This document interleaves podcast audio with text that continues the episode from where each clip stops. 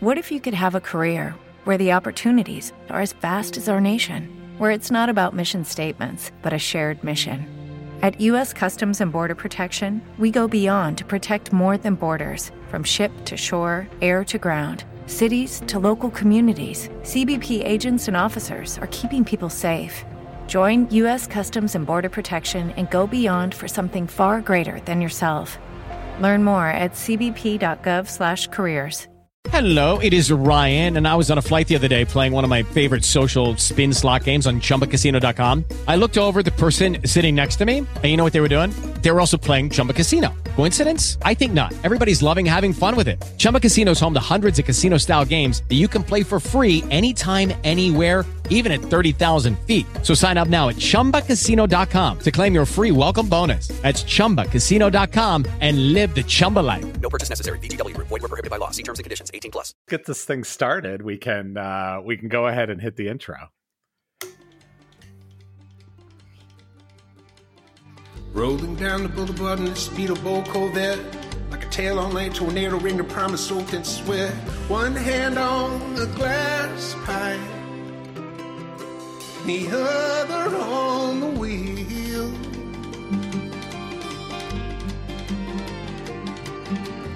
Devil riding shotgun, singing, Boy, let's make a deal. This is Groundless, a Justified podcast. This is a podcast where we talk about just watch every episode of Justified and then come on here and talk about it. I'm Chris. That man is Randy. I'm gonna go back to poaching gators. Safer. That's it's safer. and uh, we're joined today by our first guest that we've had on the uh, the podcast, uh, a fellow named Travis. Travis, thanks for joining us. Absolutely, I'm your first, huh? I bet it's been a Yes, while since either our- of you have been able to say that. Yes. I was uh unlike Raylan, I was an early bloomer. So I uh I love that line. That is in this It's- episode, isn't it? Yeah, it- must have been a late bloomer. such a great line. I love it. It is. All right. Well, we are here this week to talk about uh, season two, episode three, uh, an episode called The Eye of the Storm. And the I is the letter I, not the E Y E. Um, uh, and this originally aired February 23rd, 2011. So, uh, uh, not, I mean, nine years ago now, nine and a half, almost 10 years ago, I suppose. Uh, and we have a synopsis. Let's see. Dewey Crow returns and tries to score on a drug shipment, but the bus carrying the drugs is hijacked and he tries to impersonate Raylan Givens to get it back. Meanwhile, Boyd gets a proposition from some fellow coal miners. so, um, much like you know uh, last week's episode i think we saw was one of the lowest rated episodes of the season. This one gets a pretty high rating on imdb. It's eight and a half out of ten and uh, it's a good episode. There's a lot in here um, that happens that really kind of moves all of the pieces into place for the rest of the season right? Sure, absolutely. And it, and you it, the episode really went by pretty quickly, but you're right. There there was a lot of stuff that happened that uh well, it, it it goes back to the main part of the you know the Boyd and and uh and Raylan stuff, uh, which goes through the whole series. So yeah, absolutely. Yeah, it, it really does. And uh, so we've got written by uh, Dave Andron. Uh, Dave Andron's was a couple of episodes. One of them, uh, Fathers and Sons, which is uh, was the uh, the penultimate episode of last season. Um, directed by Peter Werner, uh, who has also written a couple episodes. One of, or I'm sorry, who has also directed a couple episodes. One of them, uh, an episode called Hatless. Um, and uh, and as we've been doing uh, every week, we're going to introduce a member of the Bennett clan, who's uh, one of our series, uh, our our season series regulars, uh, guest stars. So this week it's Doyle Bennett, who uh, plays a prominent role in this episode. His name's Joseph Lyle Taylor. So he's a series regular on Sneaky Pete, um, which is a show that we've mentioned before on here, and and has a lot of connections to the world of Justified. Um, he was in a movie called Seven Psychopaths, uh, and this is a movie that came out in 2012. Um, and uh, it's it's got Colin Farrell and Christopher Walken and Sam Rockwell and Tom Waits um, and basically everybody under the sun. Uh, Woody Harrelson's in this movie. Um, it's not a good movie, but I love Sam Rockwell. I think he's great in everything he's in. Um, if you don't know, he's the guy who was in uh, Confessions of a Dangerous Mind, the the um, the semi biographical movie about the game show host, game show host creator who was in uh, the CIA, who worked Hmm, for the uh, worked for the CIA. um, and he's he's fantastic in that, and he's he's great in everything he's in. Uh, so I I, I love I, I love him, and I really like the movie Seven Psychopaths, even though it's not a particularly good movie. Um, couple of other guest stars. We've got well, actually, just one other guest star this week. We've got Michael Mosley who plays Kyle, uh, the miner. Um, he's a uh, he's a regular on Ozark, um, and uh, that's another show that's got a lot of connections. Uh, and I don't remember we've talked about Ozark before. I think Andy, have you seen Ozark at all? Yes, it's good. Uh, Yeah. Good. It's on Netflix. Yeah, it's a good series. Okay. It is. It's And- a good show. I've watched it too. I, I I love it, and I'm remembering now. He plays the pastor, doesn't he, on Ozark? Right? Okay. Yes. Uh, I yeah, Yeah, I, I yeah, didn't I didn't catch that, but yeah, Yeah. absolutely, yeah. I think okay, so great. So I Ozark is really near the top of the list on the shows I need to watch. So I need good. to make an effort to to watch that. um, and then let's see here. We've also got uh he's a recurring he had a recurring role on criminal minds uh for the last two seasons which is interesting because i didn't even know that show was still on um and it turns out he's got a uh he's been in six episodes over over the last two seasons as a recurring character um Have- i used to watch seen- that show religiously oh, really? I've never seen an episode of that. I, I have not either. Yeah, Mandy Patinkin was on it at the beginning, and uh, it, it- you know it was really good. It was one of the kind of the darker shows on network TV Mhm. um, because they were always you know chasing down some really you know messed up serial killer, and uh, and so it was very entertaining from that perspective. But then it just got very repetitive, as as any you know procedural does. It got very repetitive. Yeah. So well, there's You know, only you so many Mandy ways you can Patinkin. murder somebody. Mandy Patinkin, yeah. Yeah, and I Oh, thought yeah. in my mind, I thought, okay, he's watching it because of a hot chick, and I just googled Mandy Oh. and I was very mistaken. Paget Brewster is also on that show, who I like quite a bit. Wait, is Uh, that now? See, I, I get that confused with like either Profiler or there's another show like that, right? Criminal is it Dan- Criminal Minds and what's the other one? I don't know. There's like there's I don't, yeah, there's, I I, you know, they- that's what they make shows about, right? It's either cops or lawyers or firefighters. It's like yeah. we're gonna make we're gonna make shows about all these. Mhm. lawyers seem to be on the uh, on the decline recently, uh, but uh, but but cops and firefighters, man, they're still up there. And then uh, he's he was a regular on Fear the Walking Dead for two seasons, and I, I don't watch Fear the Walking Dead, but I assume that these were these were two seasons were in 2016 and 2017, so I assume that he became one of the Walking Dead after that uh, a- after his run on that show ended, which you know probably a safe assumption. Anybody who was on that show and then not on that show is probably dead on that show. So and then uh, he was on uh, Scrubs, which is another show that gets a ton of really good press, but that I've never seen a single episode of. Have you guys ever watched Scrubs? No. I have. No. Yeah, no, I Yeah. love it. I've seen it, seen it two or three times. I've watched it two through two or three times, and basically, you just watch seasons one through eight, and you just ignore that ninth season. Man, we just we like to pretend that that ninth season never happened. Oh, interesting. It's like the community gas leak season. It is, yeah. Yeah. Or I mean, even the Parks and Rec. I didn't like the last few episodes of Park and Rec. I thought the last half Oh. of that season was just a, a dumpster fire. But I think I'm in the minority there. But Scrubs, it seems to be everyone's in in agreement. Don't watch season nine, but man, the season eight finale. I've seen it three times, I think, and I'll cry to this day. I'll cry like Oh, wow. during the season eight finale. Yeah, it's a it's a good show. Very good show. Okay. All right. Well, I'm going to check that out also. Add that to the list. Maybe move it up the list. but uh, but that's so that's what we've got for uh, episode basics this week.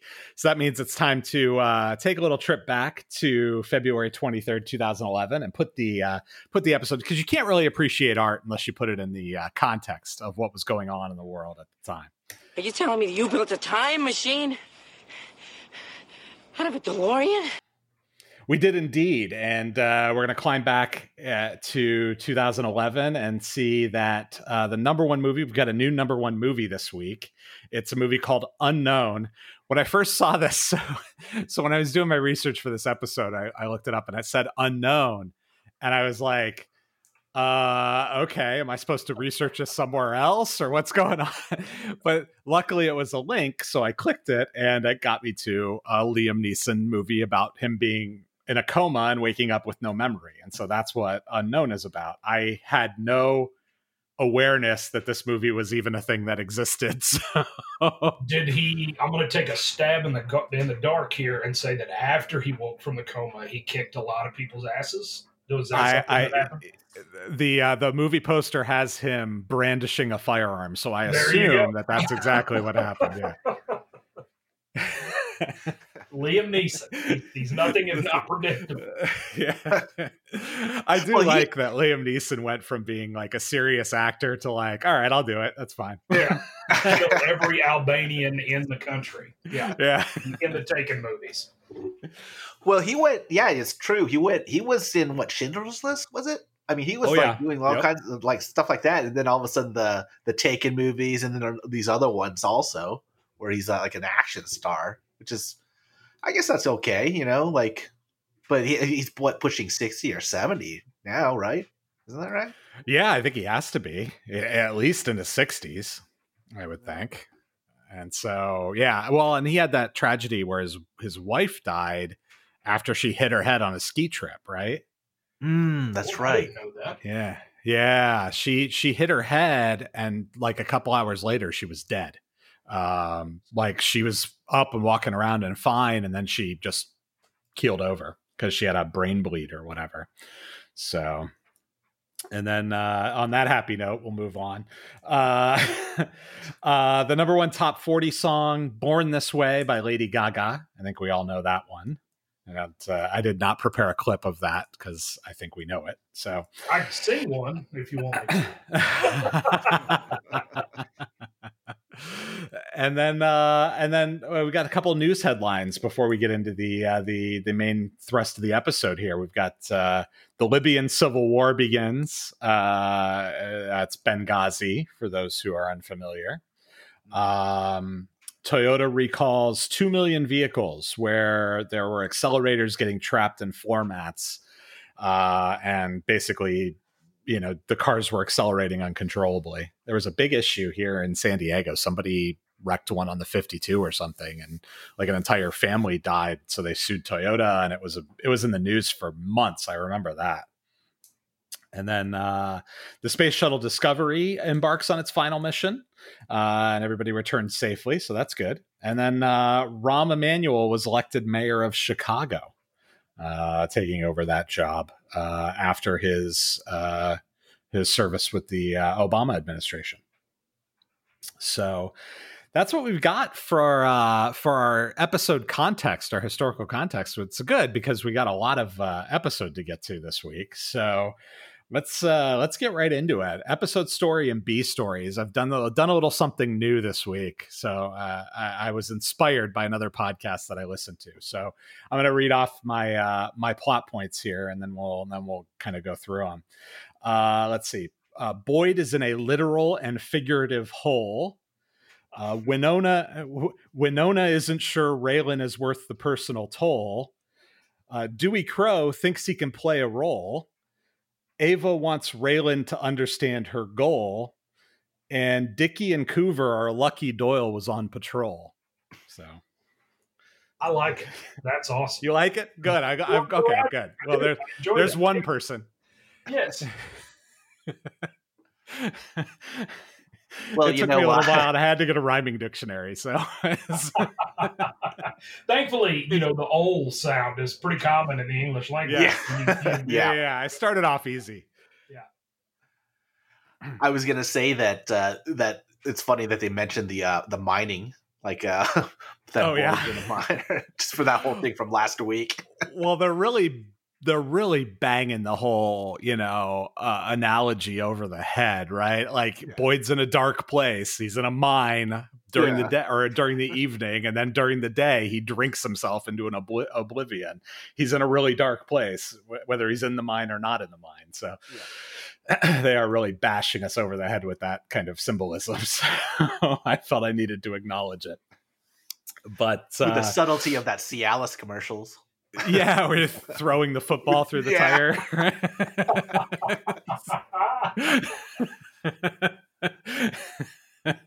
so, uh, all right. So we will go ahead and move on then into the episode. All right. So Boyd is uh, drinking alone in Audrey's when uh, Dewey walks in and joins him. And uh, they do a little reminiscing about old times like when uh, like when Dewey pointed a, or when Boyd pointed a gun at Dewey and chased him off from church camp. and uh, and we get into our word of the week uh, really really early in this episode You use your tongue prettier than a $20 whore. because Boyd uses the word irony and there's a couple of things about irony that a couple of th- a couple of things about his use of the word irony that I think mer- merit some discussion. But let's listen to the clip uh, very briefly here first. Hey, boy. You mind? Not at all, Dewey Crow. I'm surprised to see you in here. Thought you'd given up these poisons. Well, I had. But many things have changed since last we spoke. You mean when you pointed your gun at me? Well, the irony in that is that without me pointing my gun at you, you wouldn't be alive today. Dewey Crow. How you doing this fine afternoon? I'm good, Ellen May. And you? I don't know. You tell me.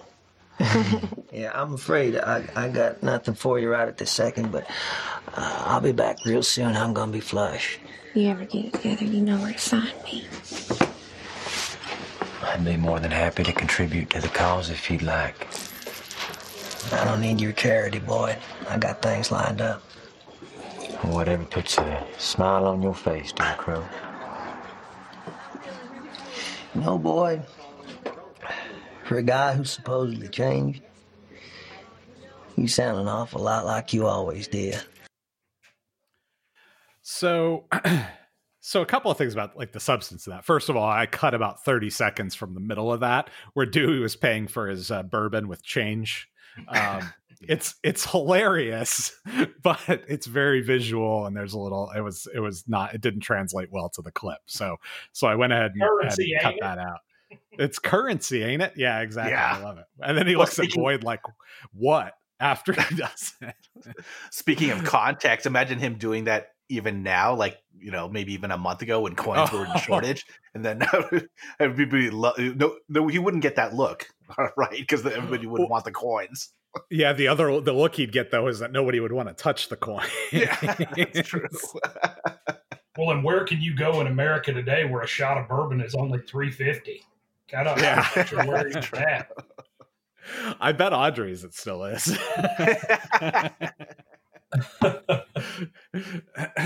but uh, so so there's a there's a, a couple of things that happen here, right? The first is that uh, and to stake on the kind of the word of the week uh, point, Boyd says that it's iro- uh, the irony is that if he hadn't pointed the gun at Dewey, Dewey would be dead.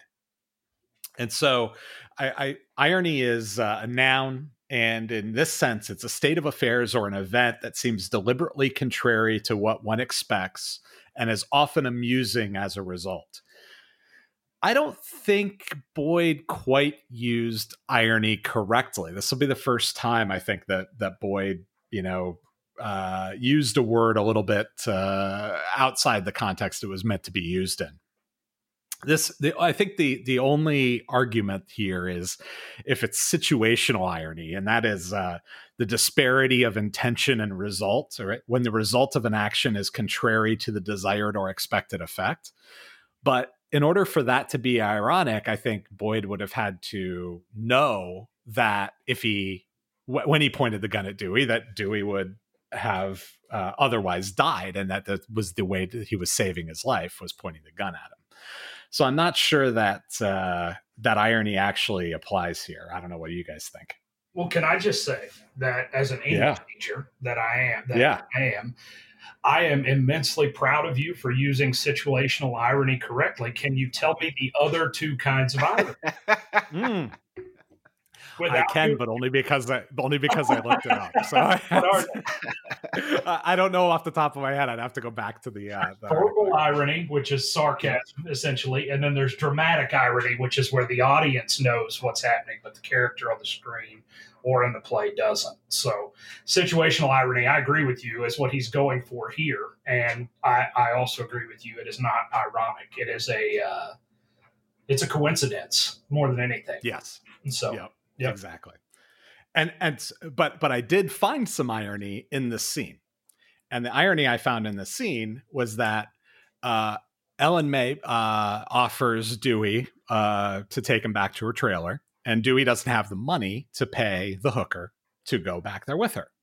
Boyd offers to buy him the hooker. The last time we saw Boyd and Dewey, he had kicked him out of church camp for uh, onanism, if we remember correctly. so I would argue that kicking that that offering to buy someone a hooker after kicking them out of church camp for onanism is ironic, actually. In fact, that, that- that's it. Yeah. You brought that all the way around back. it came all the way around. Well, and then what he ends that by saying, "For a man who's supposedly changed, you sound an awful lot like you know the same old boy. And I, that's kind of, I thought the same thing whenever I, you know, just that sort of depressed, you know, which obviously we know what caused that, but man, yeah, he did sound a lot, a lot the same as he did last season. Yes, and that's that's as we move off of the kind of the bit that we do onto the actual substance of the show. That's that's a really fantastic point. That's one that I had I, I had noted here as well, which is Dewey's right, right? You know, Dewey Dewey's an idiot, and we all know that Dewey's an idiot, but he's got Boyd pegged. He knows. He can see that there's still old Boyd in there, right? Even Yeah. even through the veneer of alcohol and depression, and you know, being a, a man without a, a lodestone or any type of of guiding anything in his life, he uh, he knows that the old Boyd is still in there. Do you think that that's what the drinking is? I mean, it, it you know people drink for because they have that conflict, or you know people go to drugs or do whatever to uh to maybe mask what they're uh, trying to hide or uh, trying to do something to uh I don't know, just to cover the uh, the the feelings that they have. I, I think that's a huge part of it. I think that there's also kind of a the theme that I managed to extract from this episode is that the past doesn't go away just because you want it to go away. And Boyd is struggling right now with Al uh, his entire past. Everything he's done up to this point, he can't get away from it no matter what he does. And and there's there's uh you know, I counted 4 times where the guy was trying to drink alone, trying to forget essentially, and his past, you know, literally, figuratively, however you want to say it, came and interrupted him. And he got interrupted twice by Dewey. He got interrupted by Raylan, and he got interrupted by uh, uh, is it is it Carl or Kyle, the miner guy? Oh, I think it's Well, Kyle. Kyle, because Carl was the Kyle. was the other dude. Yeah, yeah, yeah. Carl. yeah, yeah. So it's Kyle. So Kyle, uh, Kyle interrupted him the the last time, and at the end, he even makes that comment of, "What does a guy have to do to get a quiet drink in this town?" Um, and so, I, I think that's what exactly what it is. I- I think it's a, a bigger theme of you can't make the past go away. You can't. Fl- all of the things that you have done up to this point are part of who you are, and you can't run from it. Um, and uh, and Boyd's trying as hard as he can to run from it and failing miserably at every opportunity through no fault of his own, right? These people are seeking him out. He's not deliberately intervening in what they're doing. And he did get a freebie at the beginning of the season, right? He, uh, he wasn't going to go after the cartel, you know, to avenge his, his family. Um, and the cartels supposedly were supposed to leave him alone. And I guess they really did. I mean, um, yeah, I mean that that's Yeah. that's what I was thinking. and and and you know uh, unfortunately an oxy bus got robbed in in harlan county and and the uh the uh, the mo looks a bit like something boyd would have been involved in so that element of his past comes back and dewey was involved in that and that's an element of his past and and then this kyle guy has saw all of the uh, the legendary stuff that he's done and that's an element of his past that he just can't let go of. Yeah. and uh, yeah so so we'll talk a little bit more about that as we go through the episode but we go from there to uh raylan and winona. And uh R- raylan and winona are at a at a country bar uh that's that's what 50 miles outside of lexington uh they're there to see a guy named dave alvin who's a real guy i looked it up uh, I, I'd never heard of Dave Al- Dave Alvin before, but he's a real guy. He has about 15 albums out there. He's hit uh, 60 and 41 on the country charts with singles. So he's uh, you know he's a relatively successful musician, and and and that was the real guy. The guy in the uh, uh, in the show was actually Dave Alvin, and I think they used two of his songs. They used the one at the beginning and then the the one at the end with uh, Boyd giving uh, Kyle the uh, open window headlocked car ride. The e-ticket ride. mm-hmm. and uh, so, so basically, this conversation with Winona and Raylan boils down to uh, another theme that I kind of identified in this episode, which is a little bit of uh, uh, mistaken intent or, or not understanding when you're talking to someone uh, what they mean when they talk to you. And uh, Raylan has figured out that Winona only wants to spend time with him when they're not going to be seen by somebody else. And Raylan says, Hey, you know, why does it matter if you're getting divorced from Gary? And he's like, Wait, you're getting divorced from Gary, right? She says, Well, she says, if if I thought you and I could actually be happy together, it would be kind of a no-brainer decision for her but she's been agonizing over this decision and that that line of if i thought you and i could actually be happy together is just cutting.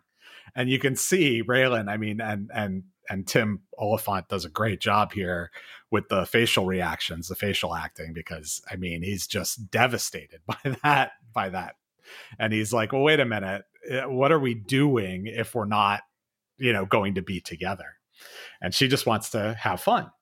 So she's keeping her options open. And, uh, you know, Winona is the worst. We've talked about that before, but man, she's amazingly hot. So, Amen. Well, and what is the name? a woman? A woman's like a monkey. She never lets go of one branch before she has her hand on another one. that's right. That's right. so right now she's out there feeling branches. That's all she's doing. Oh. I think I may have heard you use that phrase once or twice, Randy. At least once on this podcast. I know I've used it elsewhere.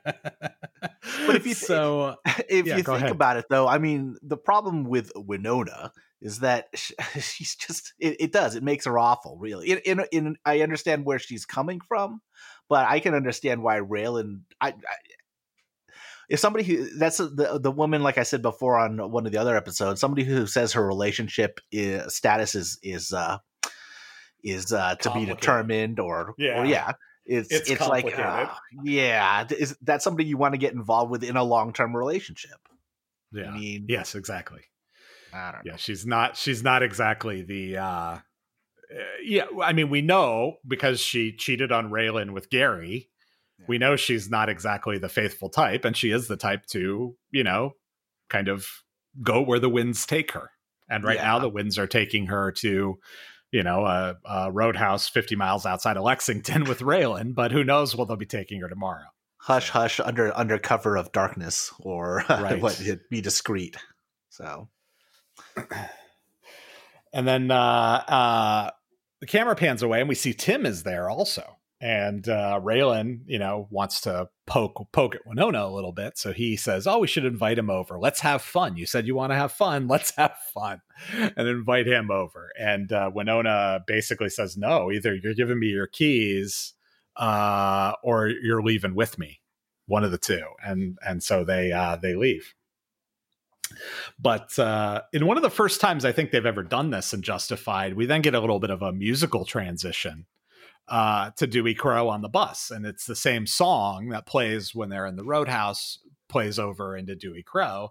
And I actually liked it. I thought it was a really good move on the director's part to, to do that. But uh, Dickie or uh, Dickie Dewey, uh, this is going to be a problem for me for the rest of the season. I promise you. Um, Dewey and Dickie, and and then next season too. It's going to happen. Uh, Dewey uh, is on a church bus on his way into Harlan, and and it, it, they do the transition right as the uh, right as uh, Dave Alvin sings something about the Harlan County line crossing the Harlan County line. They do the transition of the bus riding in. You know, it's it's it's really really well done.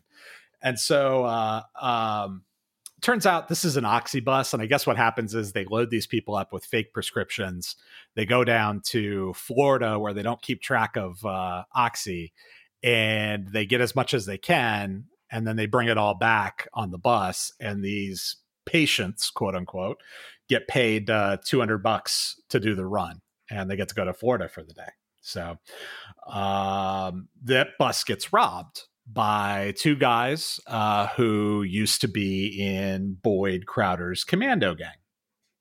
And one of the uh, one of the guys who was there running the oxy bus ends up dead uh, with that. And they the the two commandos make off with the oxy and leave Dewey Crowe behind and uh, we get to the get to the credits. So a lot happens before the credits in this episode. A lot setting it up, and like I said, there's a lot. There's so much to this episode. I had almost three pages of notes on this. It was the first time in a in a long time I've had so many notes. But but basically, we then go to uh, Tim, Art, and Raylan, and they're wrapping up the uh, the last bit of business from the last episode. And I've got a clip of that because it's our Kentucky Fried Wisdom moment of the week. Say, boy, you cover. I say you cover about as much as a flapper skirt in a high wind. I say, pay attention, boy. But look at me when I'm talking to you, son. Look, sister, is any of this filtering through that little blue bonnet of yours? Pay attention, son. Look at me when I'm talking to you. And and Art uh, Art Art's debriefing uh, uh, Raylan and Tim a little bit and uh, asks Tim if he truly understands the consequences of his actions. And Tim gives a uh, classic response here. Well, I thought you both might want to know. AUSA has determined that the shooting of Jess Timmons was good. No surprise there. A hell of a shot. Did you consider what might have happened if you'd missed? Can't carry two. I don't know how to shoot a basketball, and my handwriting is uh, barely legible, but I don't miss. Just the way he delivers the word "miss," like it like it tastes bad in his mouth when it's coming out. It's awesome. Top five lines for me for the whole series. I, Oh, really? I Okay. it- yeah. Every time I watch it, I tweet that line. You know, I watch it every summer. I watch this series every summer when I go on summer break from school, and I usually, you know, finish it in about three or four weeks. And oh, this line, yeah, gives me shivers whenever I hear it. Just fantastic. Yeah. Yeah, and and Tim's delivery is good. Tim, you know, Tim is one of the best actors on the show. Amen. Uh, and uh, and he, you know, he gets precious little screen time, but but he's uh, he is awesome in every scene he's in. And I've I've said it before on on this podcast that if you're watching an episode and Tim's in the background, watch what Tim is doing because he's killing it in the background. I would watch a spin. I would watch a Tim spinoff in a heartbeat. In a, I would. I, I would love a. Uh, I think uh, Randy. I think I've talked to you about this. A Tim and a Wynn Duffy road trip spinoff. yep. Taking off in his RV in Wynn Duffy's Yep. RV. in the Winnebago. Yeah, that would be fantastic. so, do, uh, do you oh, think go it's ahead, strange that Art would ask Raylan about uh, Tim's mind uh, or well-being? I guess you, I, I guess you would anyway, as standard procedure after shooting somebody. But do, do you this think is- that? Yeah, I, I, I, I thought it was a little odd that he was asking Raylan of all people, but Yeah. the whole conversation again, and this is the second time so far this this uh, episode that we've had this kind of conversation where each party doesn't really know what the other party is talking about, um, and uh, and and there's that great great moment between Raylan and Art where Art says, uh, "Is that going to be a problem?" And he's like, "What do you mean?" And he nods at Tim, and Raylan, of course, immediately, you know, because Raylan is very Raylan is very focused on himself. Uh, immediately thinks, "Oh shit, it's about me and Winona." Tim Tim told Art he saw us, and uh, the reality is he's asking about Tim's mental health. And and as Art I think puts it, he says, "You've." You know, he he just shot a guy. You you've shot guys, so I figured you know you might be able to to know if something's wrong with him. And Raylan, of course, is like, oh no, he's fine. He could. Uh, we know that of all things, Tim is fine is not one of them. But it's it's not because he shot this guy just now. it's because of everything that's led up to this point. Well, he Okay. alludes to that later on, doesn't he? Or maybe it was earlier where he says, you know, I should have been killing people in the desert or something like that at the age. Yeah, he said I, should, I probably shouldn't have been Oh, shooting that's right. Taliban at 23 or whatever. Yeah. yeah. Yeah. That's right. That's right. Yeah. Yeah, it's absolutely the case. And Uh, so, yeah, I was thinking. for Rachel. Go too, ahead, Randy. right? Doesn't he?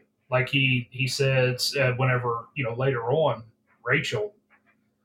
Uh, oh yeah, yeah. Actually, it's the next episode, and it's Yeah. the next episode. Yeah. In fact, Yeah. Yep, he checks with he checks with Raylan about Rachel. But I'm sorry for interrupting, Yeah. Randy. No, Oh no, no! I, I was just gonna say I, I remember the conversation in a previous episode where they were sitting in the car uh, staking out the the uh, mobile home, the the trailer, and there was a conversation. We never got the answer to, oh, did you ever hesitate when it came time to pull the trigger? They kind of ended that conversation there, where where he was talking about staking out, surveilling this guy, and whoa, hello. Yeah, I'm here. Oh, okay. Oh, uh, and then they were talking about how how uh, Wrong how- how answer, the- Randy. Yeah, I know. Did I get buzzed? What happened there? But do you guys know what I'm talking about? That that episode where where and they never answered that question up, and, uh, and I guess we we find out now uh, a little bit of the answer to that question. Yeah. of, oh, did you Uh, ever at the hesitate very it came to least. Yeah. yeah, it, it doesn't seem like Tim's the guy who hesitates. No, no.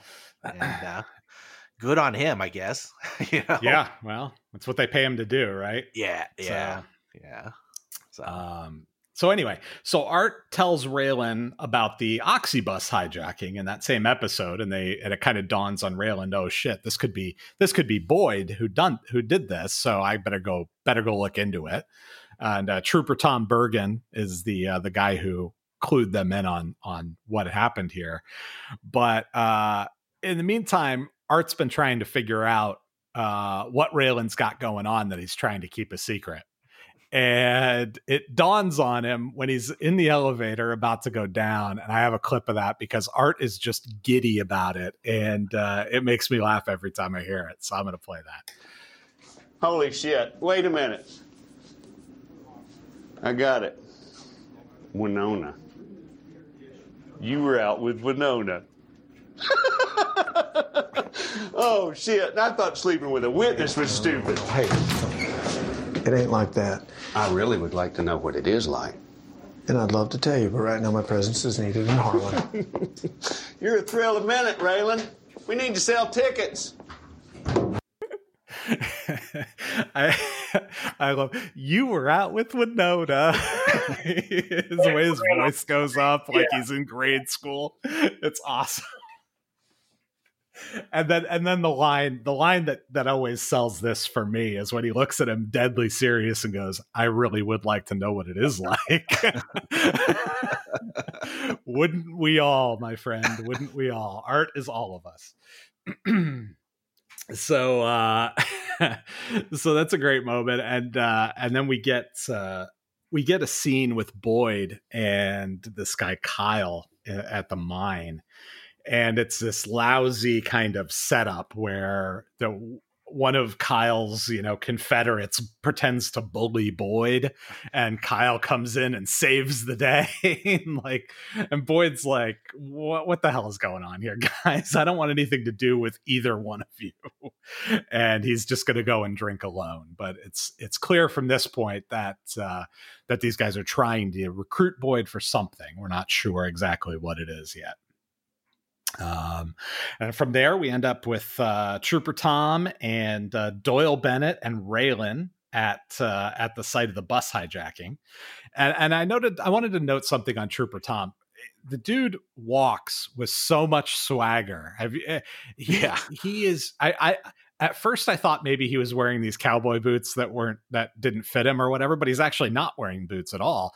And and he is just, I mean, shoulders back like he's walking like Elvis walks out on stage. I mean, he's he's fantastic. I, I love Trooper Tom. I, I love the character. I think the actor who plays them is great, and uh, I'm glad for every episode that has Trooper Tom in it.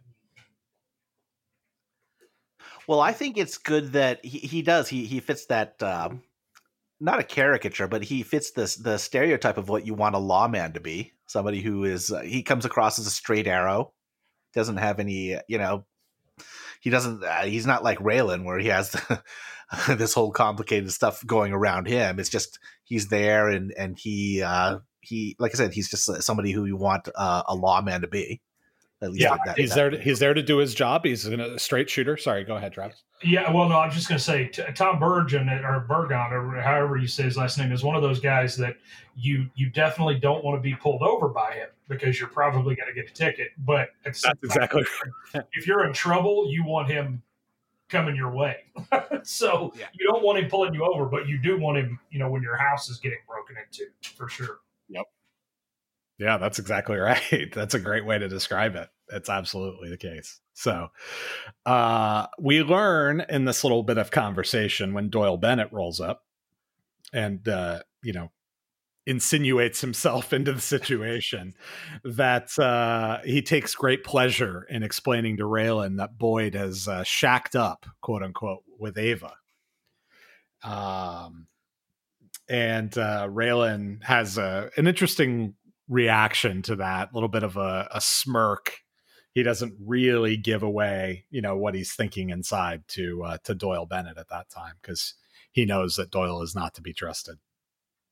But uh, we we go from there to uh, to Ava's house, in fact, and uh, uh instead of Raylan, we get Dewey Crowe showing up at uh, at Ava's house, and he's looking for Boyd, and uh, he forgets to put the car in park, oh, which is is so Dewey Crowe and uh, a little bit of an allusion to uh, him forgetting to put a car in park in a later season as well, uh, because this isn't the only time this happens. Uh, next time it has more severe consequences. But uh, um, yeah, and then uh, we. Dewey Dewey essentially thinks that Boyd had his commando guys rob the bus, which if I were him, and I had just had the conversation I had with Boyd at Audrey's, where he's drinking and offering to pay for my hooker and everything else. I would think, okay, he says he's not back in crime, but this feels an awful lot like something Boyd Crowder would do. Um, and so he accuses Boyd of of doing this and tells him, "Look, it's it's rock hard times for Dewey Crowe. You gotta you gotta cut me in on this, or else uh, or else I'm I'm you know it's going to be trouble. And uh, Boyd makes it very clear to Dewey that he had nothing to do with it. And uh, uh, so Dewey decides that he's going to go rob the robbers and uh, get those pills because we all know that Dewey Crowe is an exceptional criminal. A strategical genius. Yes. and and well, it Boyd, makes you wonder exactly how the the uh, Crowder Commandos exactly the talent level as far as uh, you know who he was recruiting as far as to be uh, part of this gang. They're not. yeah, uh, I mean, we've seen some of that, right? We saw some of those guys. They were they're uh, they're empty, you know, tattoo suits, right? They're they're they're useless. They're they're muscle. They're thugs. Well, um, no, Boyd was the yeah, Dewey was the Velveeta guy. Out of all that stupidity, they had Dewey going to get the Velveeta. yeah, exactly. Yeah, yeah, they were out of Velveeta. That's right for the first episode. yeah, Uh, yep. And so, yeah, and so Boyd was the brains of that operation to the extent that there were any brains. And Boyd, you know, is a smart guy, so at least street smart, and he's well read. So he uh, he was able to keep that keep a lid on things and keep it under control. But I would imagine that you know when the commandos broke up, when you know half of Harlan County got killed by Bo Crowder in the woods because they were working for Boyd. I would imagine that the people who weren't caught up in that, and there's now this power vacuum in Harlan, have kind of it's been pretty chaotic. I would guess. and uh, there's not a lot of brains in any operations, as evidenced by these morons who steal all those pills and then go back to their house and get high. Uh, and but who knows what they were going to do, right? Like I have no idea if they were planning to sell all those pills or if they were just going to do them all or what. But uh, but yeah, I, I I think I mean we we find out later that they were they were working for the Bennetts, but were they actually going to give them the pills? I'm not sure they were. so but uh but uh so so uh, Dewey takes off uh, presumably to go rob the uh the robbers. And not long after Raylan rolls up he's looking for Boyd. Boyd's already gone to work. Um but uh, Ava wants to take the opportunity to explain to him why Boyd is living there, and she does it about three inches from his face, right up in his right up in his face, playing with his tie, like being the super seductive Ava that she was, you know, uh, last season. And Raylan is clearly enjoying it, but also somewhat uncomfortable at the same time. And uh, uh, you know, goes out of her way. In fact, you know, like Raylan, when he shows up, says, "Hey, I'm not here to talk about why Boyd's living here. I'm here to talk to Boyd. I just need to talk to him." And uh, and Ava says, "No, no, let me explain. I want you to hear why Boyd's living here. I want to make it clear to you so you know." Um, and and Raylan falls right into the trap that she set for. and uh, and then she also tells him that he can go find Boyd at Audrey's, which is the uh, the whorehouse slash bar that he was in in the first scene with Dewey, and uh, that we see we've seen a couple of other times earlier in this series, and that we see a lot of uh, over the next several seasons of the show. And she also says, "Hey, you probably lost your virginity there." Um, which we find out later is actually true, or seemingly true at least. Um, Raylan doesn't doesn't say no, that's not the case. So, um, Dewey uh, Dewey though goes to the convenience store uh, and he's looking for a ski mask. Um, and as the uh, as the gentleman running the convenience store points out, this is Kentucky, son. Why do you need a ski mask?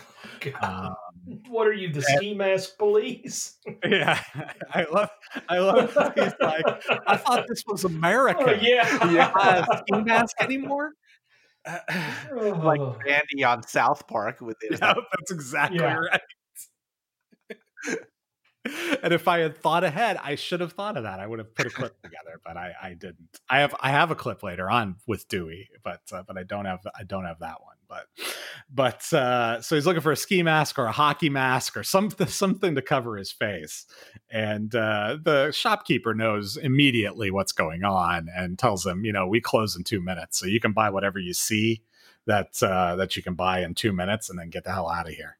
Um, and Dewey, being the super genius that he is, wily coyote that he is, he uh, sees a white hat hanging on the uh, wall and says, "You know what? What I'm going to do is uh, I'm going to pretend to be Raylan and uh, get this white hat." So he uh, he he buys the white hat and uh, goes back to the the drug dealers or the drug robbers' house and busts in, shooting up the place, just randomly firing his gun everywhere, lots of bullets, um, and uh, steals the pills, shouting the entire time over and over again that I'm Federal Marshal Raylan Givens.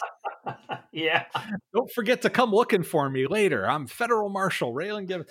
And it's so great. It reminds me of like, you know, when there's a uh, celebrity in a commercial and somebody and and and they want to make sure that you know that it's a celebrity that's in the commercial and, the, and the person in the commercial is like lebron james why are you here or, or whatever that's what it felt like when dewey breaks into that house like raylan givens raylan givens Yeah, like, yeah, exactly. When somebody makes a, ca- a cameo on a, a TV show or something like that, Mhm. like uh, yeah yeah yeah And doesn't he Very- give a line because he says "outlaws tough, ain't it?" or something like that, which is what Ray told him. Yeah, no, he's he's playing the character of Raylan Givens and quoting him using his lines. And what gives him away at the end of it all is when he says, "Go back to poaching gators; it's safer." That's that's what gives him away and, and makes Raylan sure that it was Dewey Crowe who did it at the end of the at the end of the day. Uh, and and again, yeah, just straight up stolen lines from uh, from from Raylan. It's it's really quite quite it's a funny scene um and it's very violent uh but but it's but it is quite funny at the same time uh in between those scenes uh boyd and uh raylan have a little bit of a visit at audrey's um and uh, i have a clip of that in fact because boyd wants to or raylan wants to ask boyd if he had anything to do with the oxybus getting robbed Back in Audrey's. Feel like I'm 13 again. Late bloomer, huh? Is it just me, or is the presence of a U.S. Marshal made these folks uneasy? Well, maybe it's just your hat. I don't suppose you being here is a coincidence. Hey, where's Dewey? Is he here too? Oh, why would I know where Dewey is? Well, I heard you guys have been hanging out again. Ava told you that. Yeah. I gotta admit, took me by surprise, you and her shacking up. Well, that's not what you think. She told me if you looked at her funny, she'd kick you out. Well, maybe it is what you think. Your reason for being here would be. Is to ask you if um, you had anything to do with that uh, oxybus getting jacked on um, Glen Holler Road. Now, why, considering the context of our last conversation, would you come here and ask me about that? I thought I made myself fairly clear about my intentions. Simple question, yes or no. True, but the real question is whether or not you will believe my answer. Well, well, give it a shot. We'll see.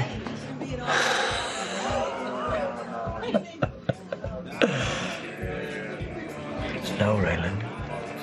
I had nothing to do with that bus being robbed. Okay. It goes on for another minute or so after that, but basically it's Raylan telling him, well, if you do know anything about it or, you know, and you don't want blood on your hands, then you should probably call me and tell me about it. But it's a great the the the reaction that Boyd has when Raylan says, "Well, give it a try and see what happens." Basically, like I don't know if I'll believe you or not, but maybe I will. And uh, the way he laughs is uh, it's very genuine. I almost feel like they left in or they they chose to use a uh, a clip where the laughing was more genuine because something else happened um and uh, it just fit really well with that uh with with that that dialogue um because it felt so genuine like it it, it didn't feel like it was at all acted or forced in any way. All right well after that uh Raylan uh, goes to visit Doyle because Doyle has a witness to the uh, the Dewey Crowe robbery, and uh, the witness believes that Raylan Givens, for some reason, was involved in uh, in robbing the uh, the Oxy robbers, and um, there's this little conversation between Doyle and Raylan, which is now the third conversation in this episode, where one person has no idea what the other one's talking about. Um, and uh, and and we get a little view into who Doyle Bennett might really be. You see, I saw this guy come in and rob these boys of their pills. That's right. Well, she get a good look at him. Yeah, she did. Well, Raylan, you and I go back a long way. Grew up around here together. Our families, they both had their issues with the law. And despite that criminal element, both of us come lawmen. I'm sorry. What are we talking about? I got to thinking, maybe Raylan isn't the man I always thought he was. Hell, maybe Raylan isn't the man everybody thinks he is. Was that supposed to be an answer? Sometimes a man does a thing. Uh, and certain folks, they might see that thing as something wrong. Others, they might embrace that. Hell, I mean, they might even be in a position to help that man out, providing that favor gets returned later on. Are you speaking Martian, Doyle? Because I swear I I, know don't. you took them pills, Raylan. I did what now? See I in there? She seen the whole thing. She said Marshal Raylan Givens busted in there, hat and all, and stole them pills at gunpoint. Well, then I guess you got me, Doyle. I do. Oh, Christ's sakes. What was that shit you were saying? What shit? How about you think you know a man but don't? I'm just feeling you out, pal, just making sure. Is that what that was? Like the way one drug user tries to see if a man he just met is caring, something like that. That's how you see it. Again, I cut a little bit in the middle there with the uh, with the witness.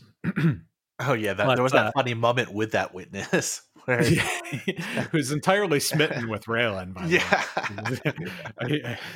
a, a huge fan of Raylan. Lord, no, he didn't look like you.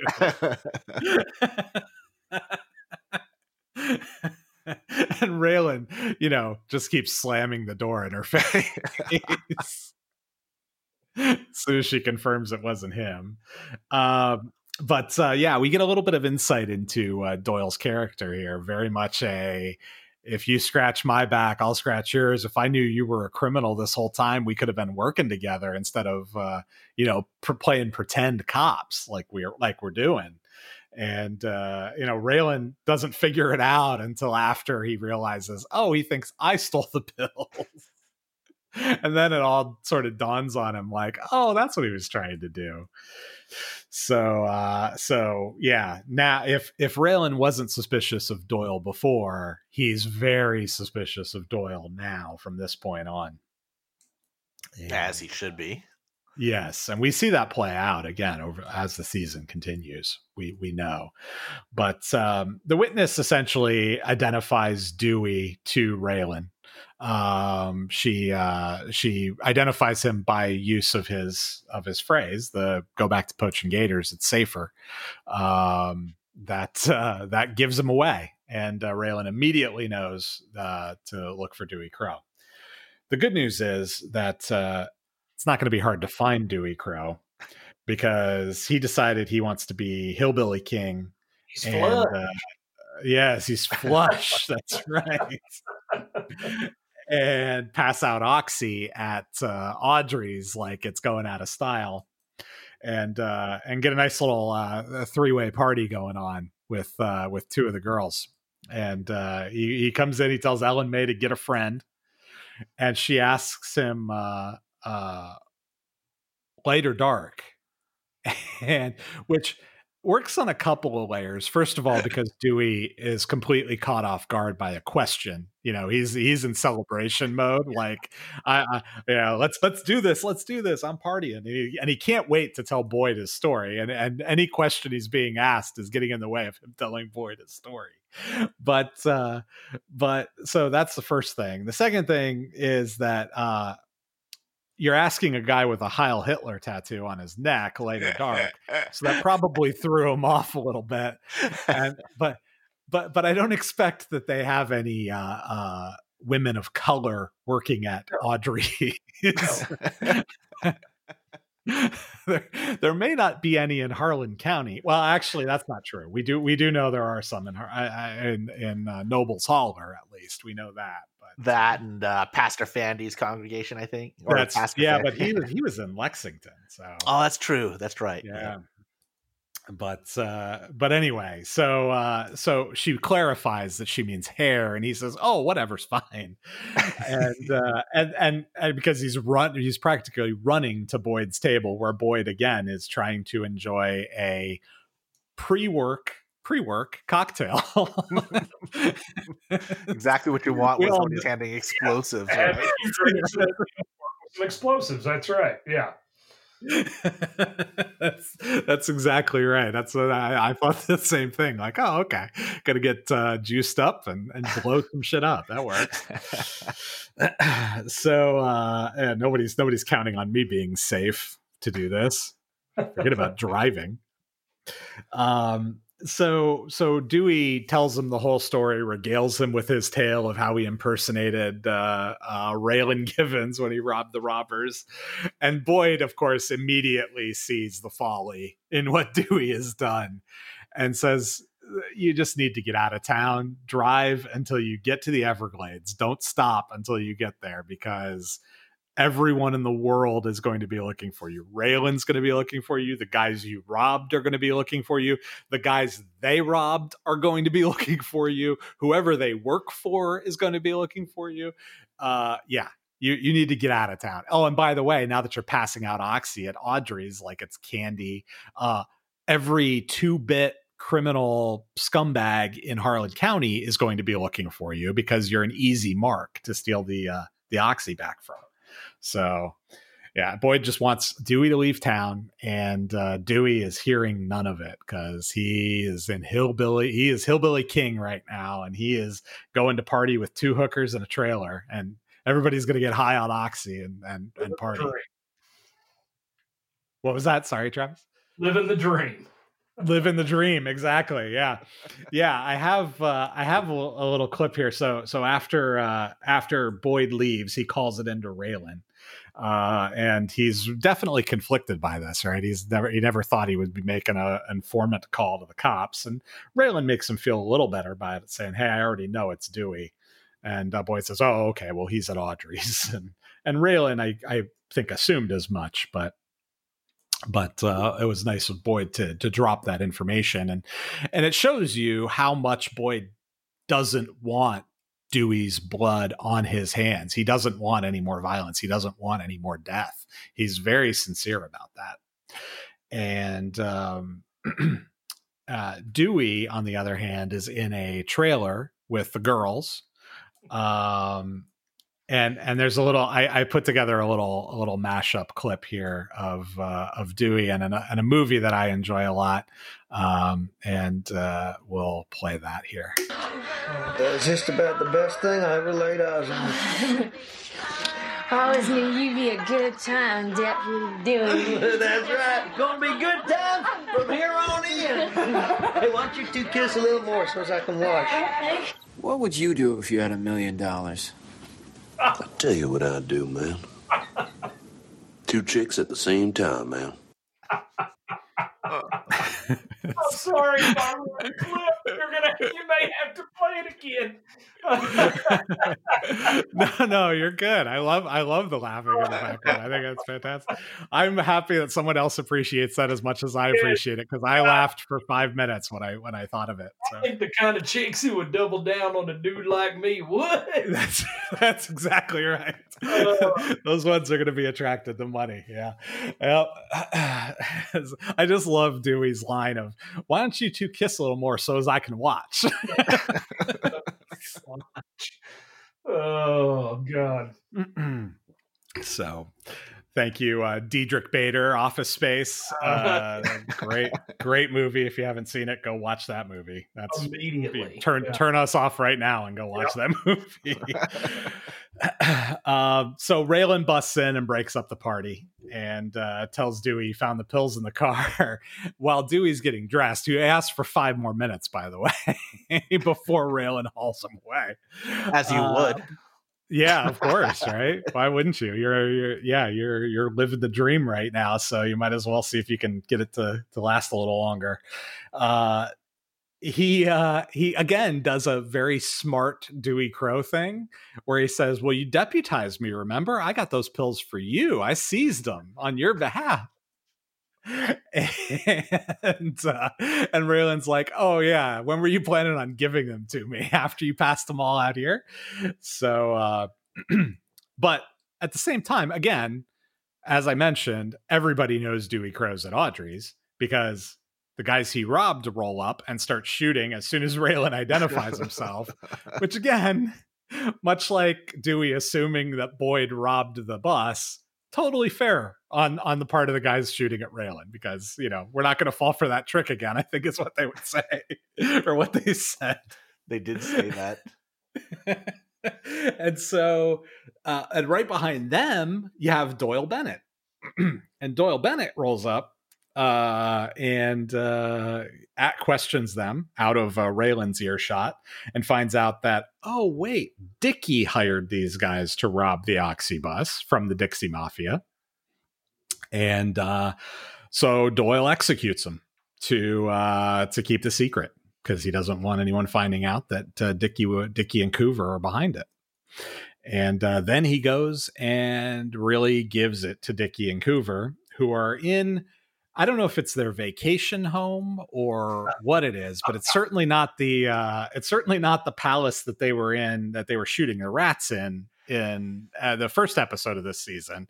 It's a trailer parked out in the middle of God knows where that apparently smells like pot and piss. So um, they have a little conversation outside, and we find out that uh, Dickie and Coover aren't afraid of the Dixie Mafia at all uh, the Frankfort boys, as they call them. But uh, they are afraid of mags. Everybody's afraid of mags, and uh, and Doyle basically saved their asses from both Dick, the Dixie Mafia and from mags. And uh, tells them, you know, next time you guys get an idea, talk to me about it first. Really establishing himself as I'm definitely part of this criminal enterprise. In case it wasn't clear when I executed the two guys and I offered Raylan the deal, you know, hey, you scratch my back, I'll scratch yours. Uh, he says, you know, involve me in the decisions as they come up later, um, which really, you know, clarifies that hey, this guy is part of this criminal enterprise. Yeah, and can I just say that uh, Doyle would be the foil. There you go. There's another rhyme for you uh, for Tom. For Tom, because I mean, I feel like Doyle is the guy you want pulling you over but he's not the guy you want showing up at the call at 2 a.m. in the morning. yeah, you're as likely to get shot as the robber yeah. is if he knows the robber. You're yeah, that's exactly. right. Yeah, yeah, yeah. No, you're right, and and the likelihood that Doyle ever pulls anyone over for any reason, mm-hmm. unless they're you know maybe a person of color, uh, yeah. is probably pretty small. yeah, yeah, yeah. So uh, uh, from there we get uh, one more scene with Raylan and Ava. Uh, Raylan felt compelled to go back and tell Ava that uh, Boyd had nothing to do with the Oxybus robbery, which is nice of him to do. Um, but Raylan says, I still want you to throw Boyd out because he's Boyd Crowder, not because he committed this crime, but because he's Boyd Crowder. And uh, and they have a conversation about whether Boyd sincerely wants to change, and Ava thinks he does, and Raylan says he might. But I get killed believing stuff like that. And Raylan knows what kind of guy Boyd is and what he's capable of, and he can't assume the best of Boyd at any point in time because that lets his guard down and that makes him vulnerable to Boyd at any point in time. Um, and it it gives an interesting kind of view into Raylan's motivation because it does, you know, a, as the season starts to go on a little bit, and and we see that Boyd is genuinely trying to not to fight the darkness, you know, the the darkness that's threatening to consume him. We see him genuinely trying to do it.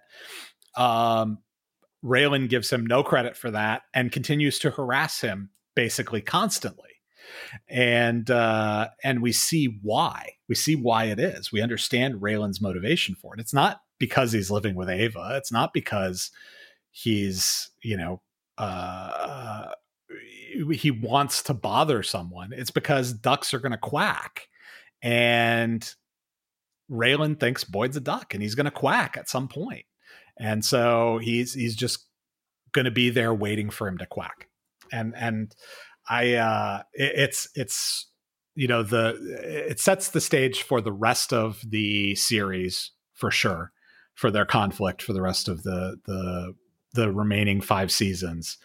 And uh, it's sad at the same time right? Because they do you know have this respect or or affinity for each other at the end of it all. Yeah. Well, it, it also goes back to whether somebody can be rehabilitated or um, can get redemption. Can can somebody who's done the things that he's that Boyd's done get can get redeemed? Yeah, or I mean, yeah, I, you know, it's it's an interesting kind of perspective because the, what do you mean when you say redemption in the case of somebody like Boyd Crowder? Is is it sufficient enough that Boyd doesn't commit any more crime? Probably not, right? Because of the stuff he's done and the stuff he never got punished for.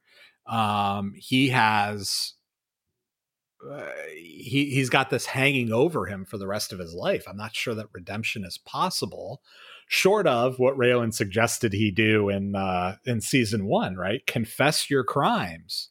You know, uh, uh, plead for forgiveness from from God or what or whoever, and uh, and and do your time, do your punishment. That would, from Raylan's perspective, who's again he's a cop, right? Uh, eh, eh, when you're a hammer, everything looks like a nail. So to him, he's like the only way you can be redeemed is by by the execution of justice on you, whatever that justice happens to be. Ride the rap.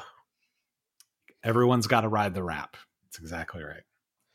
When you're a hammer, everything looks like a nail. There's your Kentucky Fried Wisdom for for next week, or your whatever wherever you live. That that's that wisdom. I've never heard that. That's brilliant.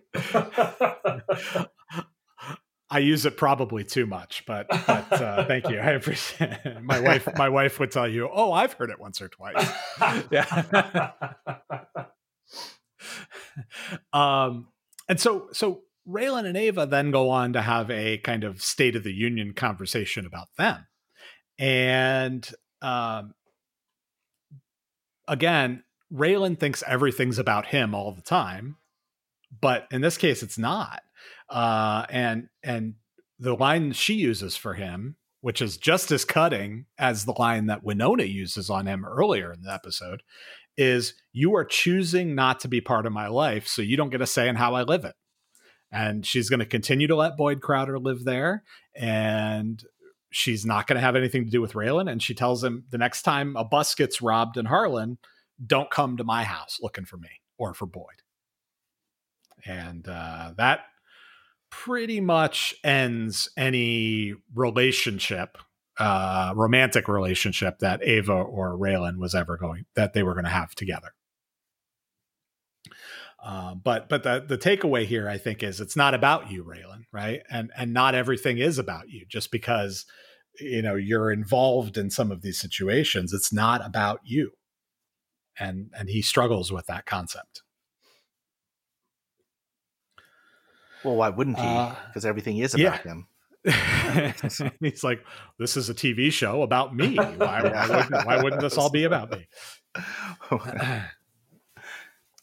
um, so then we get our final scene of the episode, which is Boyd at the puddle in Cumberland, uh, attempting to drink alone uh, and failing miserably because Kyle comes in and wants to have a little bit of a conversation with him. So I'm going to play this, and then uh, and then we'll talk a little bit about this. I got a couple of uh, of, of points to make here. I think. Bourbon, please. What does a man have to do to get a quiet drink in these parts? Well, what do you know? Boyd Crowder. Fancy that. I'm sorry. Uh, what's your name? Kyle. I thought I stated it rather politely the other day. I prefer to drink alone. Well, you did. You did. And, and I respect that. I do. But, uh, well, truth is, uh, I came here to offer you something. I should have come clean at the mine. I, I know who you are, Boyd Crowder. And, and, and I'm a great admirer of all that you've done. I mean, Crowder's commandos, shit. Brother, well, you're a local legend. You popping off them Jews like in a, in a video game. Never killed any Jews, Kyle. In fact, I don't think I've ever met a Jew in my life. All I'm saying is that I understand who you are. You had a vision, and I have a vision. You and me, we, we, we's the same. Don't know anything about me or why I have done the things that I have done in my life. Well, now hold on. Ain't no reason to get riled up. I kill people too. And I lost friends like you did out in the woods. But some sacrifices are necessary. Sometimes people are disposable. Men like you and me, we understand that. Come on, crowd. Boy! So the first thing is, is that what being is is what Boyd's experiencing what being a celebrity is like? Like just random jackass douchebags walking up to you in bars or restaurants or wherever you happen to be and being like, I know you. I love you. I loved all your work. I love all the stuff you did. It's so awesome to be here with you. Blah blah blah blah blah. And you're like, I just want to be left alone, please. And they just don't get the hint. They don't take it. Yeah, absolutely. As a I it celebrity myself, I Yes. uh, yes Hollywood Randy. Yes, I don't. I uh, it's just something that you have to deal with, right? It's the the cost of being uh, having notoriety. No, notoriety. Yeah, yeah, and, and go ahead. I was going to say, but for it's funny because y Boyd made this whole point about oh, like his reality. Uh, the exaggeration of it is that this guy comes up to him and says, "Hey, you know, you were all killing all these people, uh, you know, pop, popping popping off against, uh, you know, in this case, he says the Jews, but he, Boyd never says, "Oh, I never did any of that." You know, he uh, he says that I, he didn't even know it, know a Jew. Right. Which which is again a Raylan Givens quote, right? Because I believe in the first episode, Yeah. Raylan asks him, Boyd, have you ever met a Jew? Yeah, exactly, exactly. So so Raylan is uh is very, very quotable in this episode by other characters. Um and and if if you want to appeal to Boyd Crowder, uh using the phrase sometimes people are disposable is probably not going to get you very far. Um because that's that's one of the things that Boyd has deep dark down in his soul, right? He knows that. He knows it's true, but he is trying with everything he has to fight against that person who this guy thinks he is. And he couldn't have said anything that would have turned Boyd, this Boyd, off more than sometimes people are disposable. Yeah. And it all culminates in this guy chasing Boyd out to his car and uh, hectoring him outside the car window. Boyd then grabs him in a headlock and essentially drags him uh, down the street, uh, screaming at him the whole way uh, until he finally lets him go. And before he lets him go, he says something. And I hadn't ever noticed this before I watched for this uh this episode or before I watched for this episode of the podcast. He says, "Do you want to meet you want to meet your maker because if you do, I'll be right behind you." And that's right before he throws Kyle off uh, out of the car, right before he lets him go, and he's going like 40 miles an hour when he when he drops him off the car. And uh I, I think I don't know. This is just a, a theory that I came up with as I was, you know, over analyzing this. But it, was Boyd going to kill himself if Kyle was dead? If he looked back and Kyle wasn't moving and didn't get up, was Boyle, Boyd going to then kill himself too? Hmm. That's a good question. I, it's possible. I mean, he's Because we know he's this- in a really dark place. yeah, right? he's in that. Yeah, he's in a, a very dark place, and the drinking and everything else. I mean, he got into. He was. He's been getting into fights, at least one that we know of. Yeah. uh, where he could just as easily have gotten knocked out and gotten killed. Also. Um, yeah, he might have a little bit of a death wish going on right now. yeah. Yeah. I, I just I just thought it was a really interesting kind of way to phrase it, right? You want to meet your maker because he says Jesus Christ. He says, "Oh, you want to meet your maker? You want to meet him? Because I'll be right behind you if you do." And and and then throws him out of the car. And so I was like, "Oh, well, that's interesting. You'll be right behind him." I think at a minimum, if he had died, Boyd would have turned himself in. Uh, I don't think he would have, you know, been on the run from the law. He would have he would have owned up to his to what happened and faced the faced the rap ride the rap rode the rap, I guess. But I think he may have killed himself. He may have just taken his car and drove it into a tree or something. Yeah. Drove it off a cliff. Yeah. Hmm. I think there's there's an element of that in the uh, end of this episode, but uh, but we do see Kyle stand up and or you know at least get up to his knees, and Boyd drives away, and uh, and that's that's the end of the uh, that's the end of the episode. So, um, let's see. I have our clip, uh, our food of the week clip, which we didn't have much food this week, so it's a beverage. God damn, woman, you only shoot people when they're eating supper. Uh, this week it's uh, bourbon, uh, unbranded bourbon consumed to excess in solitude. that's that's the uh, that's the the food of the week.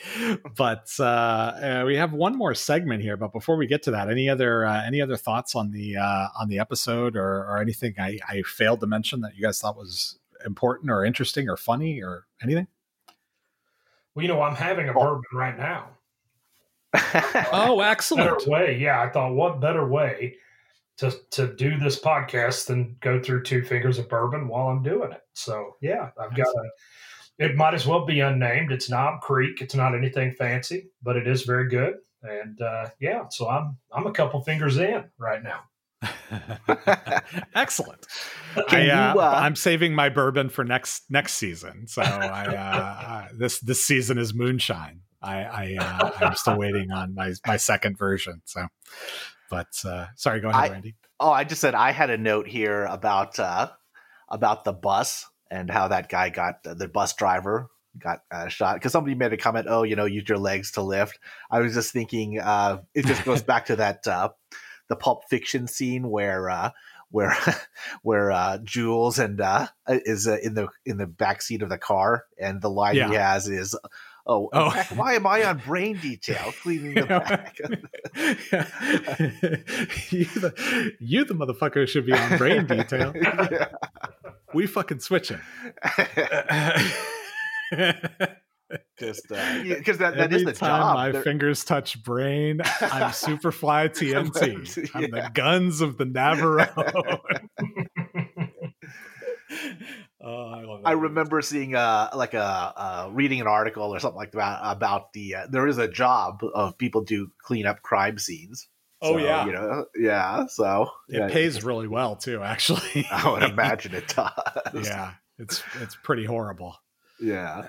So anyway, that just that was the note that I had that uh, we kind of skipped over when we were going through the episode. But yeah, so All right. All right. Well, uh, if there's nothing else, then we'll get to our final segment, which is Are you going to shoot him too, Raylan? I was telling my friends this morning how yesterday you come to me and you don't get out of town in 24 hours, I'm gonna shoot you on sight. Are you gonna shoot him if you catch it? I want you to understand. I don't pull my sidearm unless I'm going to shoot to kill. And this week on Are You Going to Shoot Him Too, Raylan? Uh, we have uh, Raylan, who actually did shoot his gun but did not shoot anybody.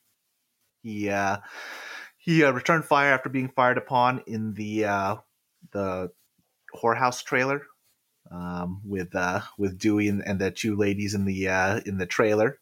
Um, Boy didn't tr- Boy didn't kill anyone either. he did drag that man with a truck, and he could have killed Yep. him. Yeah. Um, so there's that, and then uh, well, I guess he those two uh, the two uh, uh, thugs from uh, from Crowder's Commandos did get killed by Doyle. So there's that. And uh, so that's two bodies on him that we know of so far, but I imagine there's more than that over the the tally's more than that um, over the years that he's been uh, he's been running been sheriff covering up these murders. For sure. he outright murdered these guys. That's oh, great. Oh, and just a cold blood executed them right there. I mean, Yeah. it's yeah, it's it's even for Justified again, much like last week, right? It's a little dark that that el- that element of the episode. Well, to lighten that up, can we talk about what that camper was made out of and how many bullets that it took before and none of them went through? I'm going to assume that these guys are shooting FMJs because they're not rich men. You know, they can't afford Hollywood. Yeah. So Yeah. they're shooting you're right. FMJs. And, and the hallmark of FMJs are over penetration, and that Yeah. camper took 15 shots with Raylan's head literally right right behind right that behind it. Yeah, yeah, that's right. They're gonna go through that, go through somebody, and go through the other side. Oh, if and go through the using other side. Yeah, FMJ, even if they're yeah, shooting yeah, nine yeah. millimeter. Yeah, yeah. That's true. He uh and he and he was right his head was right there, right? And he Right rolled there. out and yeah. So he, he Which should is one of the things they teach you not to do, right? Is to never hug a wall because of penetration. You were you're supposed to keep a body's width between you and the wall Yeah. at all times. Yeah. yeah and uh um what's uh uh we, we we know that the bad guys in in justified tend to have stormtrooper aim right i mean that's that's that's right. that's absolutely been the Yeah. case throughout the uh throughout the the series so far and it doesn't get any better there's one exception to that rule uh coming up in season six but but uh, generally speaking they all have stormtrooper aim so um except for uh, boyd boyd but boyd doesn't fire indiscriminately Yeah. No. He No, he doesn't. does not. um but uh, uh so I, I didn't notice did uh randy maybe you did did did doyle have a uh what kind of pistol did doyle carry was it a revolver i think it, It was a revol- revolver. Yeah. i thought so yeah it was like an old Yeah. school cop issue revolver Yeah, like a Colt Python or something like that. It uh he uh yeah, he I mean that's like a, a cowboy thing, right? Like uh, Kentucky and all that other stuff, Mhm. but most of the Well, most know- law enforcement nowadays they don't carry revolvers as far as I know. But No, but it's I'm sorry. cheaper. Well, it's cheaper, and I, maybe were you guys the ones that I learned this from? I, I don't know if you were or not, but it's cheaper from an effects standpoint for a character to carry a revolver because of the action is not dependent upon the gas in the shell to blow the the thing back, and so those like blank rounds for pistols are really expensive. Uh, especially ones that have the the gas in them to blow the the uh, slide back and, and lock it back into place and, and chamber another round. But a pistol, the action is cyclical, so there's no need to worry about that. So it's cheaper from a special effects or prop standpoint for. And there's my boring lesson for the week. no Oh, that's yeah. fantastic I, I That's really that- you did you did not learn that from us because i just learned it from you Yeah, and and that makes a ton of sense right you can shoot you can pull the trigger on that revolver six times and they can add the sound effects in post yeah, yeah.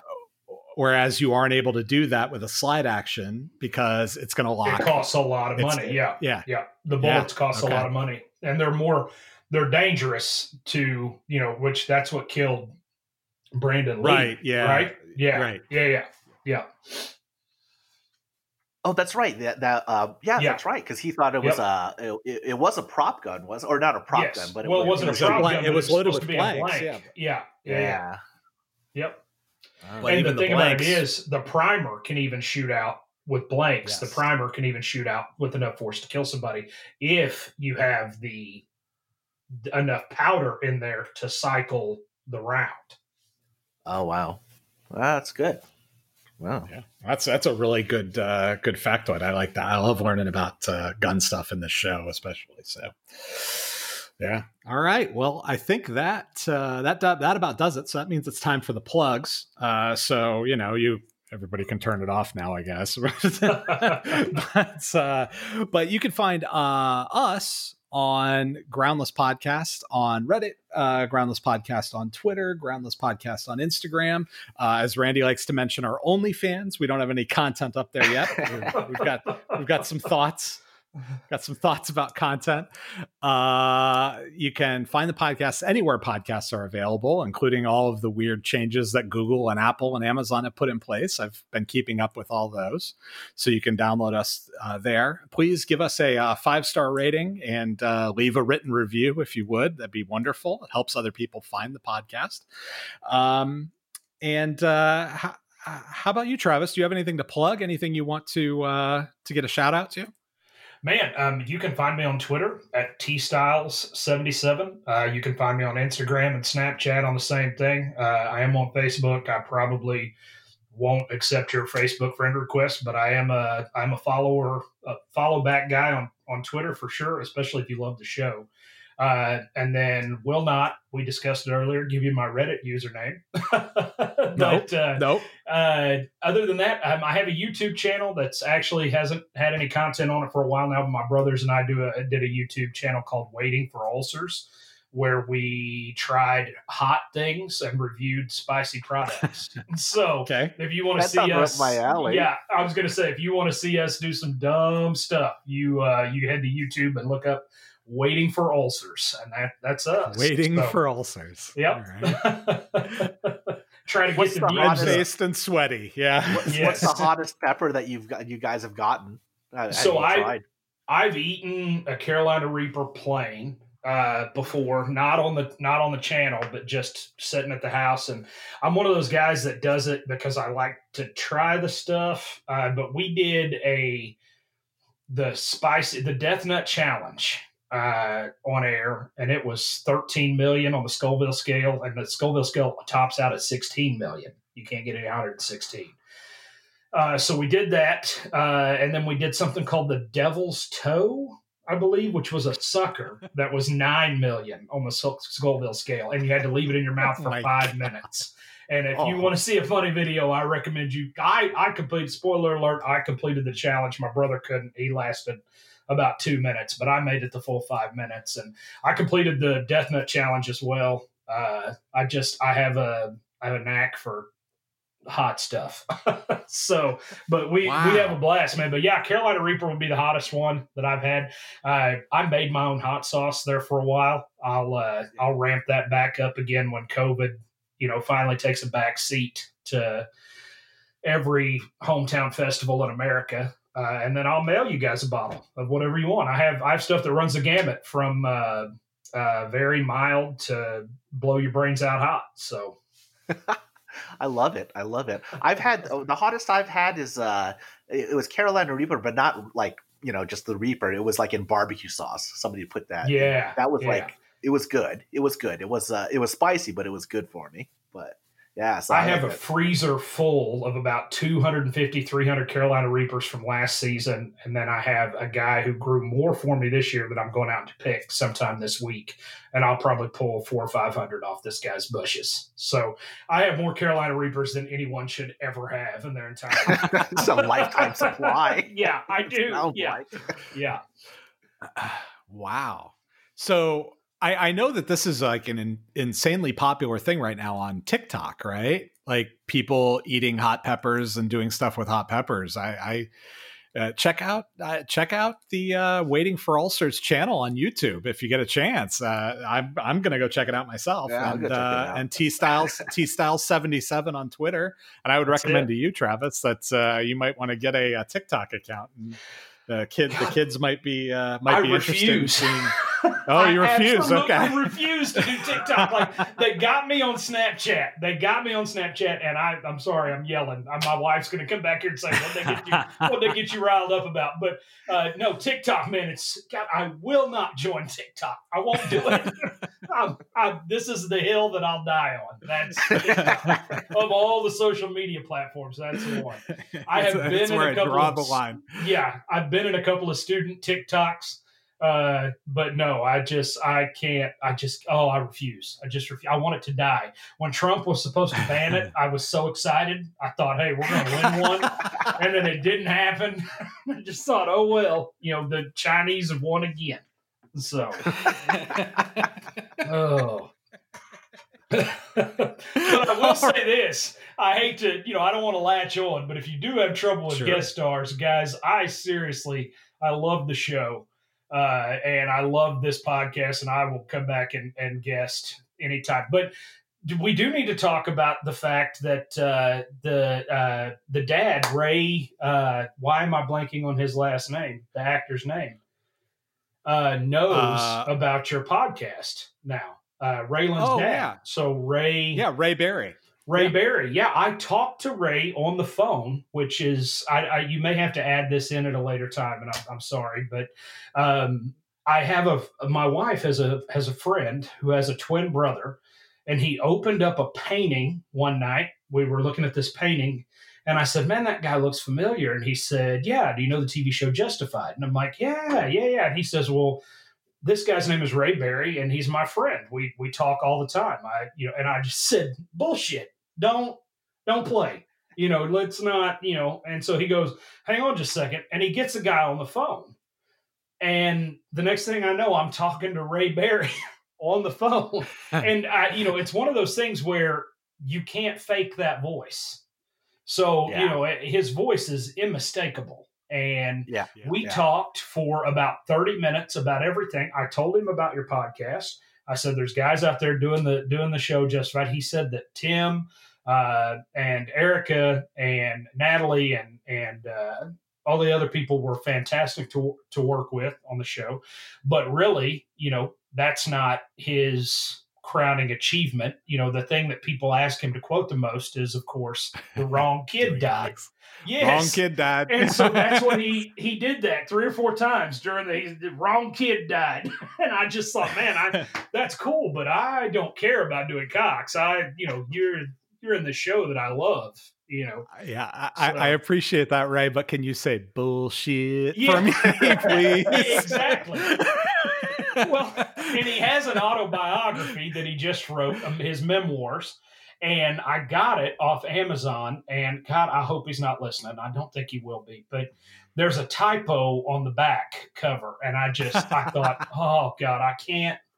I can't get into a book that has a typo on the back cover, so I'm going to try to read that. might- But the you know, he was in English teacher in you just won't let you do it. Yeah, I was watching Training Day the other day, and he was in Training Day. It was a super small Oh, part, wow. but he's in Yeah. Training Day. He plays one of the officers or a lawyer or something like that uh, when they have the meeting at the table in the restaurant. Yeah, I couldn't believe it. But he's very uh, lucrative, or not lucrative. I don't know what I'm trying to say there, but he's uh, Prolific.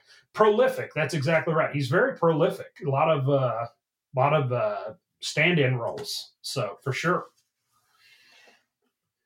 But yeah, anyway, and- he and knows about one your of- I mean, on a show on a show full of fantastic actors, one of the more fantastic of them all. I mean, he's great. I, I put him right up there with Margot Martindale Mm-hmm. um, as far as quality and, and playing the character he's playing is not an easy thing to do. Nope. I mean, it's not easy to play somebody as uh, scummy and nuanced as Arlo Given. Yes. Yeah. So and he's so he's that's- scummy and but he's also watchable also right he's scummy Yeah. but you yeah so yeah, yeah, you don't hate him, right? You should, Yeah. but you don't. Yeah, Yeah. it's and, and and that's probably because Ray Barry's playing him just the right way. So, Mhm. and the right, I mean, the writers get a ton of credit for that too, of course. 'cause, yeah, absolutely So, Well, he knows about well, you now. think- he knows about your podcast. well, that's uh, that's fantastic. if you're listening, Ray, let us know if you want to be a guest. Groundlesspodcast at gmail.com. We'd love to have you on the show. So there you go. Uh, I'm sure he listened all the way to the end of this episode. well, you know what I'll do, and I, I mean, I don't know. I, I'll, I'll text the, I'll text my buddy, you know, my my wife's uh, sister or my wife's friend's brother. I'll text him and I'll just say, hey, listen, if you ever get the chance to drop him a line, because I think they talk on the phone pretty regularly. Why I don't know, but I'll see what I can do. I'll see if I can get him in here. That'd be great. Yeah. Would love to have him. All right. Well, there we go. So that's uh that's season one ep- or season two, episode three, The I of the Storm. and uh, uh, we'll be back probably in two weeks with a uh, with a new episode. This one we get a little bit of backstory on Rachel, uh, which will be uh, which will be good uh, because she's uh, another fantastic actress who who uh, doesn't get enough screen time, much like uh, much like Tim. So uh, it'll be good to get a little bit of her in the next next episode. And doesn't the Um, but next until- episode feature the late Chadwick Boseman? Yes. The next episode does indeed Yes, feature the late Yep. Chadwick Boseman. Yep. Yes, it does. Wow, that's right. I forgot about that as well. So, uh, yeah, I, I I completely forgot about that. So that's uh, that's really good. All right. Well, join us next next time for uh, for that episode. And uh, Travis, thank you for uh, for joining us, and appreciate the offer to come back. We'll we'll definitely have you back. And uh, Thank yeah, until me. next time, we'll see you soon. Lucky Land Casino asking people what's the weirdest place you've gotten lucky? Lucky? In line at the deli, I guess? Aha, in my dentist's office. More than once, actually. Do I have to say? Yes, you do. In the car before my kids' PTA meeting. Really? Yes. Excuse me, what's the weirdest place you've gotten lucky? I never win and tell. Well, there you have it. You can get lucky anywhere playing at LuckyLandSlots.com. Play for free right now. Are you feeling lucky? No purchase necessary. Void where prohibited by law. 18 plus. Terms and conditions apply. See website for details.